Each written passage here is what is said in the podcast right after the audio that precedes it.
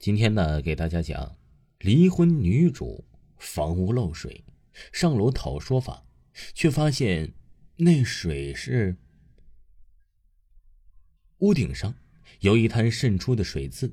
她愣愣的盯着那滩水渍，只要不漏水，应该问题不大吧？舒美心里想着。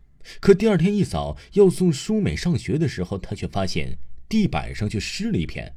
她抬起头，棚顶上的水渍扩大了。圆圈啊，已经扩散成说不上来的形状，淅淅沥沥的往下滴着水。楼上住户怎么回事啊？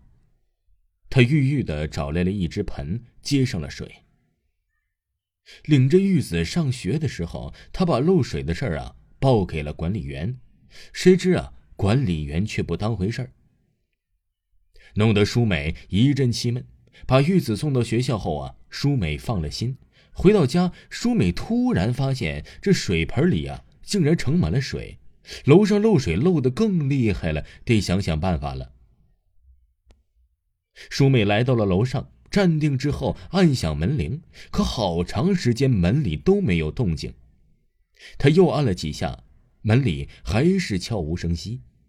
屋里的人呢，可能是出去了。舒美泱泱的回身走进电梯，可当电梯门要合上的那一刻呀，她发现那户人家的门开了，她连忙要按停电梯，可是电梯却还是缓缓的下降了。可就在那一刻，她看见那门里有着一个穿着白衣服、脸色惨白的女孩在那里看着她。于是啊，这舒美就重新启动了电梯。他要回到楼上，当他再一次按下那户人家门铃的时候，门里却再也没了动静。舒美啊，也也并没有在意。回到屋里，他要把杂物扔掉，可掀开垃圾桶，他愣住了，里面一只鲜红的儿童挎包在躺在那里。他还认得他，那是第一次来公寓玉子在天台捡到的挎包。然后拿给了公寓管理员做了失物招领，怎么会在这儿呢？一定是被管理员扔掉了。他无奈的转身离开了。晚上，舒美给经理人打电话，抱怨屋子漏水。经理人呢，答应过来查看。而女儿玉子啊，瞅着屋顶上的水渍，这水漏的好严重啊！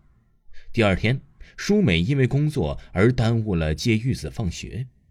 当他来到幼儿园的时候，天已经黑了，幼儿园呢也已经关门了。他焦急着寻找着自己的女儿，可突然他表情凝固了，因为一旁的电线杆子上，他发现了一张寻人启事。那是一个面目模糊的女孩，名叫美金子，也是一个放学以后啊，那女孩就没了踪迹。自己女儿不会这样失踪吧？